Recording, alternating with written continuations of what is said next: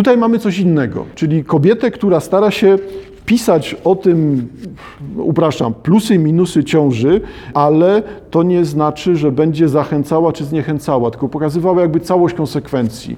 Albo chcesz mieć to życie odwrócone na drugą stronę, wy, wywrócone, tak, na lewą stronę, decydujesz się na to, no albo miej świadomość tego, co cię spotka, że to nie jest tak. Świat w ciąży to jest jeden świat, ale za chwileczkę będziemy mieli jej kolejną ciążę, bo tu się dwójka dzieci pojawi. Więc też widać, że to nie jest taka prosta sprawa, jedno dziecko i nigdy więcej. Pojawia się tutaj to jako opowieść o świadomym, no, uciekam przed słowem, przed określeniem świadomym macierzyństwie, bo to brzmi dokładnie jakaś poradnia życia rodzinnego. Mam na myśli tylko te konsekwencje. To, że ona wie, na co się decyduje, wie, ile za to trzeba zapłacić i wchodzi w to jeszcze raz, chociaż rozumie, że jest to coś, co niszczy. I może to jest najciekawsze u Fiedorczuk, że na pierwszym planie pojawia się właśnie to. Posiadanie dzieci, jednego, dwóch, trzech, jak chcemy, jest decyzją o samozniszczeniu. Nie mam na myśli blizn, czy nie mam na myśli zmian fizycznych w ciele, tylko mam na myśli to, że trzeba za to tyle zapłacić. Głównie myślę psychicznie. Trzeba znaleźć się w takiej sytuacji, która jest tak obciążająca na tak długi czas, że zdroworozsądkowo nie należałoby tego robić. No ale jednak to robimy. To nie jest paradoks, tylko to jest znowu ta sytuacja, jak definiujemy bycie człowiekiem. Jak definiujemy bycie człowiekiem jako wygodne, nieskrępowane, niczym szczęśliwe życie w samotności bądź w związku z drugą osobą, ale bez żadnego obciążania się dziećmi, czy jakimikolwiek innymi obowiązkami i wybieramy to jako model, Chodzi o to, żeby nie tracić pieniędzy na pieluchy tak, i inne utensylia. Chodzi o to, żeby zawsze mieć pieniądze, żeby wyjechać sobie w dowolnym czasie na dowolnie długo. No i to jest realizowane przez część ludzi współcześnie żyjących. To jest jeden model. E, ten model jednak jest tym modelem takim no, hedonistycznym, korzystając z tego, co podrzuca tutaj Fiedorczuk, no wyraźnie hedonistycznym. Trzeba żyć, żeby było miło, przyjemnie, wygodnie. No a tymczasem ten drugi model życia, no jednak polega na tym, musisz zdawać sobie sprawę z tego, że wydajesz siebie na zniszczenie, że to będzie, że za to zapłacisz życiem. Ja nie mówię o skrajnych przypadkach, że kobieta umrze w czasie porodu. Tylko mówię o tym, co się będzie działo przez kilkadziesiąt lat. Niech tam dożyje prawnuków nawet. Ale to będzie na tym polegało, że to jest całkiem inne podejście. Wymagające tego, żeby zrezygnować z siebie, wycofać się. Mieć świadomość tego, że tak rozumiane życie jest życiem opartym na stracie. De facto życiem opartym na klęsce tylko teraz ja mówiąc o stracie czy klęsce, nie używam tego jako określeń negatywnych. One tak brzmią. Nie używam tego jako określeń negatywnych, tylko staram się je rozumieć jako wyzwania. Brzmi nieelegancko, język coacha jakiegoś. Tutaj przez klęskę rozumiem tą sytuację, w której robi się coś wielkiego ze świadomością, że się zapewne przegra, ale ze świadomością tego, że robi się coś wielkiego. Może nie wyjdzie, najczęściej nie wyjdzie. Będziemy rozczarowani, ale mierzę się z czymś, co jest większe ode mnie, czymś, co mnie buduje. Tylko właśnie to jest ten ciąg paradoksów, że to jest budowanie przez zniszczenie, budowanie przez wyniszczenie siebie. Gdyby się dokładniej teraz nad tym zastanowić, to ja tak naprawdę znowu nie mówię niczego odkrywczego, tylko jestem w starym, bardzo mocno wydeptanym szlaku, bo to, co mówię, jest niczym innym jak chrześcijaństwem.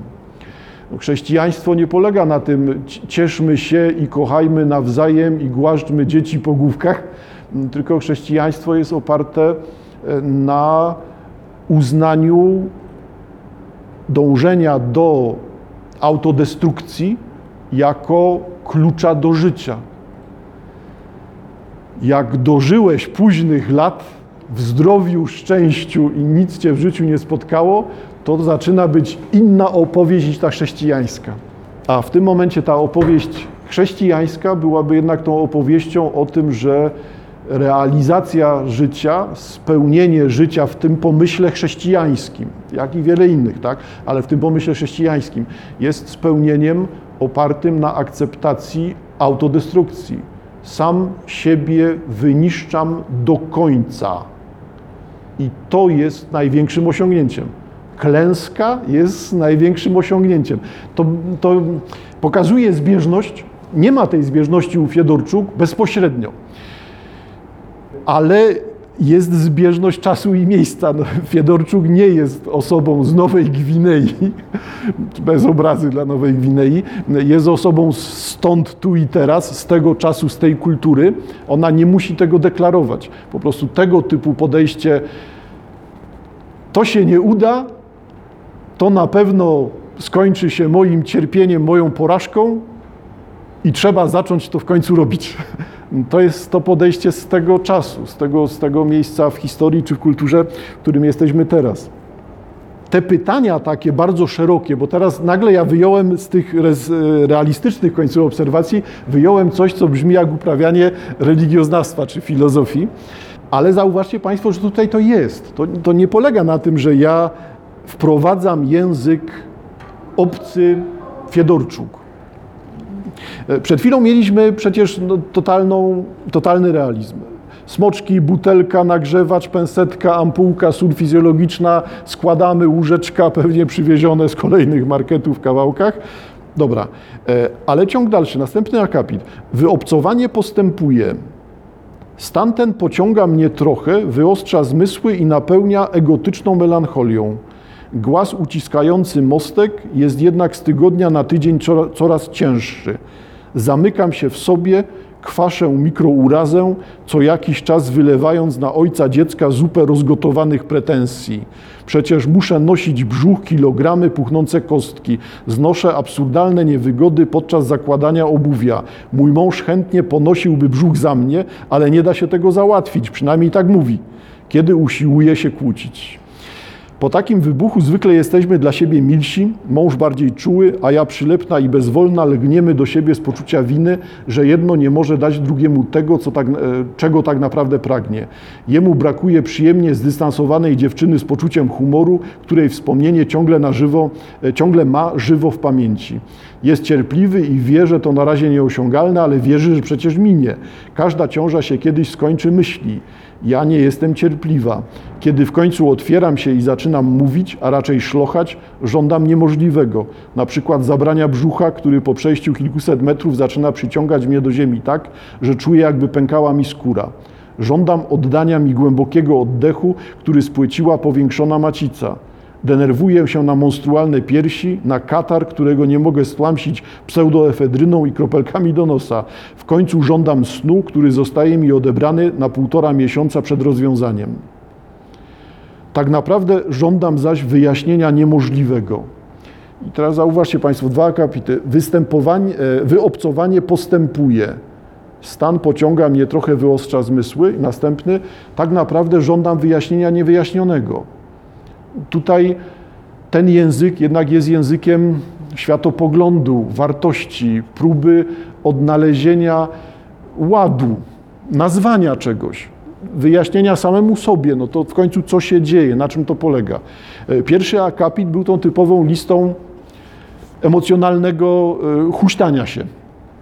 Nienawidzę, krzyczę, wylewam żale, czy jak to było, kwaszę mikrourazę, kwaszę mikrourazę, co jakiś czas wylewając na ojca dziecka zupę rozgotowanych pretensji. Język codzienności, ale ten język pasujący do tych reakcji, które tutaj są. Tym niemniej ta refleksja jest znowu tą refleksją taką, pisze, no, trzymajmy się tego, że jest to rodzaj autobiografii, pisze o swoich doświadczeniach, ale pisze o doświadczeniach, które są przecież nie moje Cóż bardziej powszechnego w świecie kobiet niż ciąża? No, skoro istniejemy jako ludzkość, no to jednak to zjawisko musi być przynajmniej jeden do jeden. Zdaje się, że to częstszy przypadek niż raz w życiu, albo statystycznie to się w ten sposób wyrównuje. Wobec tego jakby nie ma przed tym ucieczki. To jest coś normalnego także. Tak naprawdę żądam zaś wyjaśnienia niewyjaśnionego, zapewnienia, że nie umrę podczas porodu, że dziecko, które we mnie rośnie, będzie zdrowe, a opieka nad nim i wychowanie go okażą się zadaniem przyjemnym, ciekawym, pełnym satysfakcji, że nie będę nocami płakała nad nagłym odkryciem, że mój syn, jak wszyscy ludzie, również kiedyś umrze. Gdybym przeczytał to w odwrotnej kolejności, to teraz bardzo łatwo byłoby przejść z wyjaśniania niewyjaśnionego, czyli z tej refleksji takiej religijno-metafizycznej, że stoimy przed tajemnicą, że nie potrafimy tego ostatecznie zracjonalizować. Ta świadomość samotności, która jest tutaj deklarowana, wyobcowanie, jestem kimś pozbawionym pomocy, sam muszę, sam sama muszę sobie z tym radzić, ale jednocześnie zderzanie życia ze śmiercią. I to wchodzi wtedy w ten światopogląd taki, jak chcemy, filozoficzny, religijny może być jeden, drugi, albo ani jeden, ani drugi. To tu nie jest nazywane w tej narracji. Dawanie życia jest ostatecznie dawaniem śmierci. No, brzmi trochę bardzo za mocno, może tak, za wyraźnie, e, no ale też na tym to polega. No, nikt nie ma nieśmiertelnych dzieci, zostawmy wymiary religijne, duszy i tak dalej, tak? No ale świadomość tego, że dziecko przychodzi na świat jest jednocześnie świadomością tego, że to dziecko będzie musiało sobie poradzić ze śmiercią, oby w tej właściwej kolejności, tak, że żyje spokojnie, czeka, towarzyszy swoim rodzicom, widzi śmierć swoich rodziców i potem kolejne dzieci patrzą na, na tą naszą osobę przeżywającą dojrzałość czy śmierć. Tutaj nie ma myśli o tym, że ten świat nie musi być po kolei, tak? że to najgorsze to jest ta odwrotna relacja, tak? dzieci, które umierają przed rodzicami. I te konteksty tutaj są widoczne, wobec tego mówimy o sprawach poważnych. No, niepotrzebnie to akcentuję, bo to brzmi, że to jest poważne. Ale w końcu rodzenie dzieci, no to zdecydowanie jest poważny temat. I co w takim razie? Opuszczam znowu część tą takich emocjonalnych doświadczeń, zmieniam akapit. Być może właśnie dlatego dobrze czuję się w miejscach tymczasowych i bez specyfiki, takich jak galerie handlowe, stacje benzynowe, dworce. Trwanie w komercyjnym, rozświetlonym bezczasie uspokaja. Spędzam długie kwadranse w klimatyzowanych wnętrzach. Przyglądam się płynącej ludzkiej masie i próbuję gromadzić jakieś wyostrzone, widoczne jedynie przez ułamki sekund cechy przechodzących osób. Czuję, że chciałabym ze szczątkowych informacji wybudować narrację, która mogłaby być moją własną, tak odmienną od dotychczasowej, dostatnią, spokojną, wręcz mieszczańską. Jest mały fragment, ale tu jest bardzo dużo charakterystycznych rzeczy w tym jednym fragmencie. Być może właśnie dlatego dobrze czuję się w miejscach tymczasowych i bez specyfiki, takich jak galerie handlowe, stacje benzynowe, dworce, czyli miejsca nastawione na to, żeby przepuszczać klientów. Wchodzą, wychodzą, ma się dziać. To nie są miejsca, gdzie ktoś zostaje. To są miejsca, gdzie jesteśmy przez chwilę. Mamy coś do zrobienia, załatwienia, kupienia i wychodzimy. Miejsca tymczasowe. Ta tymczasowość jest tutaj charakterystyczna. I teraz dla, dla kogo jest charakterystyczna? Dla tego e, stanu ciąży, który jest stanem tymczasowym. Nie będzie to trwało dłużej niż fizjologia. Wobec tego mamy tymczasowość. Tylko tutaj ta tymczasowość, szczególnie w kontekście tego, o czym się nagadałem przed chwilą, nie jest tymczasowością ciążową, tylko tymczasowością związaną z byciem kobietą albo z byciem człowiekiem. Świadomość tymczasowości. Wszyscy jesteśmy w tym samym, na tym samym dworcu.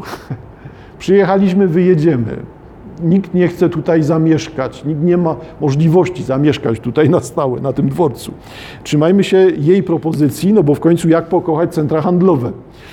No to galerie handlowe. Galerie handlowe definiowane tutaj jako miejsce tymczasowe i pozbawione specyfiki.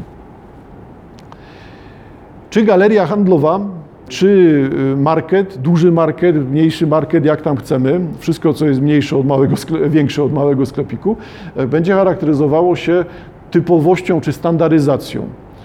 Pewnie to już Państwo widzieliście wielokrotnie. Wchodzicie do sklepu danej sieci i on jest taki sam jak ten 150 km czy 300 dalej. Tak. Jesteśmy pod Berlinem, czy jesteśmy pod Katowicami, to jest ten sam sklep. Ceny są inne, towary już chyba będą te same, ale organizacja tego sklepu jest taka sama.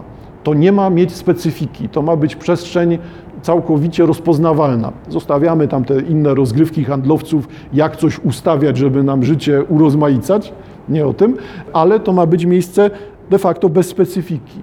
Miejsce nastawione na to, żeby wejść, być przyjaznym, ale przyjaznym dlatego, że tylko chwilowym, momentalnym. Dobrze się czuję w miejscach tymczasowych i bez specyfiki, takich jak galerie handlowe. Galeria handlowa jako metafora życia. To jest coś, co jest bardzo współcześnie mocno obecne. Galeria handlowa jest przyjazna, bo od ciebie niczego nie wymaga. Nie musisz tam nic kupować.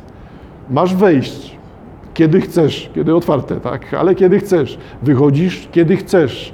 Ta przestrzeń jest taka sama z tobą, jak i bez ciebie. Nic tam nie, nie robisz, nie zmieniasz, nie wpływasz na nic. Jesteś, ale jednocześnie nie pada na głowę.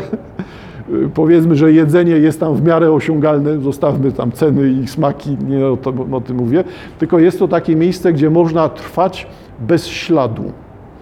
Pojawić się po to, żeby żyć i wtedy, kiedy nas nie będzie w tej galerii, to ta galeria będzie dalej się kręciła bez nas, nikt nie zauważy, że nas nie ma. E, teraz, ja wcale nie narzekam i nie mam zamiaru tutaj tam szlochać nad ciężkim życiem ludzkim. Nie, tylko zwracam uwagę znowu, to jest pewien pomysł. Pomysł polegający na tym, co uszczęśliwia współczesnych ludzi. No, taki model życia. Jestem, wszystko jest poukładane, jest wygodnie, nie ma niespodzianek, świat jest przewidywalny, wszystko jest takie samo, jest mi w tym dobrze, takie życie w dobrze wydeptanych kapciach. Moje kapcie. Tak się ułożyły, tak się przyzwyczaiłem, tak chodzę i to jest taki pomysł na życie. Ciekawe, czy to jest wspólne dla, dla nas, albo wspólne czy to jest y, pomysł na życie dużej części młodego pokolenia? Może właśnie tak. Zauważcie Państwo, że to ci ludzie mają właśnie ten model taki. No, życie nie polega na tym, żebyśmy cokolwiek robili.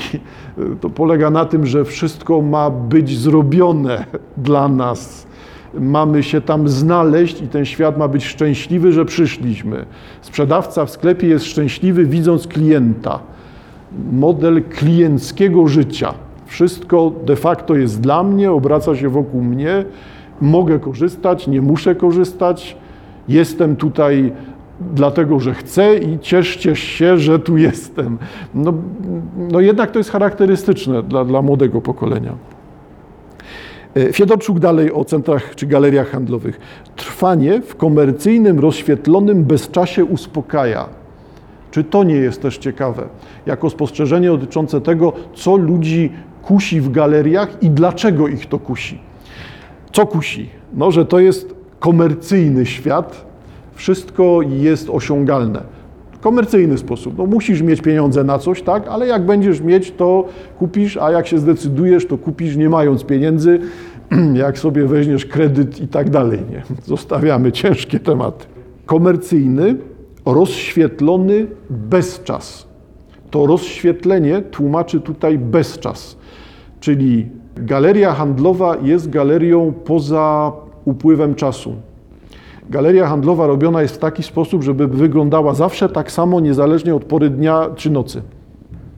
Są galerie handlowe tam otwarte, pokazujące jakieś tam te przeszklone sufity, pokazujące nam chmurki i tak dalej, e, ale w zasadzie galeria handlowa ma być tym miejscem zawsze takim samym. Czy na zewnątrz jest ciemno, jasno, zima, wiosna, pada, świeci słońce, galeria ma być taka sama i dlatego jest ona poza czasem. Nie wiem, czy to nie jest też kuszące dla ludzi współczesnych. Galeria jest czymś, co ma charakter uwalniający od upływu czasu. skoro ta galeria handlowa była taka sama 5 lat temu, ja wchodzę teraz i jestem taki jak 5 lat temu. Jestem poza czasem. Nie widzę tego upływu czasu. Nie wiem, jak to się ma do strategii wynajmu pomieszczeń w galeriach, na ile ci galernicy, w znaczeniu właściciele galerii, robią te roszady wynajmów po to, żeby uatrakcyjniać, czy to jest coś, co ma uatrakcyjniać w niewidoczny sposób. Wydaje mi się, że to by się dało obronić. Jeżeli w galerii następuje nawet zmiana, to ta zmiana ma być od razu akceptowalna przez klienta. Czyli jeżeli w tym miejscu był sklep z odzieżą, to w tym miejscu będzie sklep z odzieżą, a nie, że tam będzie miejsce dla matki z dzieckiem. Jakby chyba filozofia jest tutaj bardzo podobna. Komercyjny, rozświetlony bezczas, który uspokaja. Miejsce, w którym ludzie są spokojni, szczęśliwi, zadowoleni i chcą w ten sposób żyć. I tu się pojawia galeria handlowa, właśnie jako miejsce z jednej strony fizyczne, no bo to jest sklep, ale z drugiej strony to jest metafora pewnego pomysłu na życie, światopoglądu, filozofii, systemu wartości. Wiele rzeczy możemy dopisać w taki sposób, czy zrozumieć to w taki sposób. Spędzam długie kwadranse w klimatyzowanych wnętrzach, czyli to jest to miejsce przyjazne, bo zawsze takie samo tu nie jest za ciepło, za zimno, to jest zawsze to samo. I konstans, jako marzenie na, marzenie na idealne życie. Marzenie, o, jakie może być idealne życie. No, takie właśnie, bez zmiany. Przyglądam się płynącej ludzkiej masie i próbuję gromadzić wyostrzone, widoczne jedynie przez ułamki sekund cechy przechodzących osób, ale tego nie ma. Próbuję gromadzić, to oznacza, wszyscy są dla mnie jedną płynącą masą to nie wymaga ode mnie tego, żeby ich znać, nazwać, odróżniać, hierarchizować, określać. Dla mnie cała reszta ludzi jest magmą, jednym płynącym strumieniem. Mogę patrzeć, mogę dać się unieść temu strumieniu, ale to nie jest coś, czego, co wymaga ode mnie zaangażowania, określania siebie, wyborów, decyzji, z tym tak, z tamtym nie, nie ma. Chciałabym ze szczątkowych informacji wybudować narrację, która była, mogłaby być moją własną, tak odmienną od dotychczasowej, dostatnią, spokojną, wręcz mieszczańską. I teraz zauważcie Państwo, to marzenie od końca o mieszczańskości jest jeszcze raz tym samym określeniem, które było przez ostatnie 10 minut. Bo czym jest mieszczańskość? Chodzeniem wyklepanych kapciach. Wszystko jest takie samo, zawsze o tej samej godzinie, nie ma żadnej zmiany. W strasznych mieszka mieszczaniach strasznie mieszkają straszni mieszczanie i chodzą i mówią ciągle to samo, że Ford, że kino, chaotycznie cytując teraz. Czyli pomysł jest dokładnie taki. Czy w takim razie Fiedorczuk pisze książkę realistyczną, książkę feministyczną, książkę hmm, medyczną, w sensie zapisów stanów emocjonalnych, psychicznych związanych z, ciąż, z ciążą, czy pisze książkę, której cechem, celem byłaby budowa narracji, no jakby ślad za nią teraz podążam, budowa narracji, która pasuje do świata umów śmieciowych, świata przypadkowości, świata nieciągłości, który tak bardzo chciałby być mieszczański. Jeszcze raz wracając. W tym świecie, w świecie narratorki czy w świecie Fiedorczuk, nie ma możliwości zaplanowania czegoś za parę lat, za paręnaście lat. Każda decyzja jest decyzją ostateczną. Czy mnie stać na to dziecko? A co jak stracę pracę? A jak już mam to dziecko, to czy mnie stać na następne dziecko? Przecież sobie mogę nie poradzić. Świat mi się zawali, zostanę z dziećmi bezdomna. Jeszcze facet sobie pójdzie i wszystko się rozsypuje. I to jest ta realistyczna część tej powieści, ale reszta tej opowieści no to jest właśnie próba tego, no i co z tym teraz zrobić? Jak się w tym znaleźć? Czy w, tej, czy w tym płynącym świecie jest coś, o co można się zaczepić. No można, bo w tym fragmencie czytaliśmy przed chwilą, tylko zaczepienie nie polega na tym, że to jest fundament, tylko to zaczepienie polega na tym, na tej niepewności. jedyne, co jest pewne w życiu, to ta niepewność. Jedyne, co jest pewne, to to, że ponosimy ryzyko i możemy na tym przegrać i mamy to zagwarantowane. Może tego trzeba się trzymać, jakby uznać, że zmienność jest cechą życia, a nie bać się tego, że bezdomna z dwójką dzieci porzucona przez mężczyznę.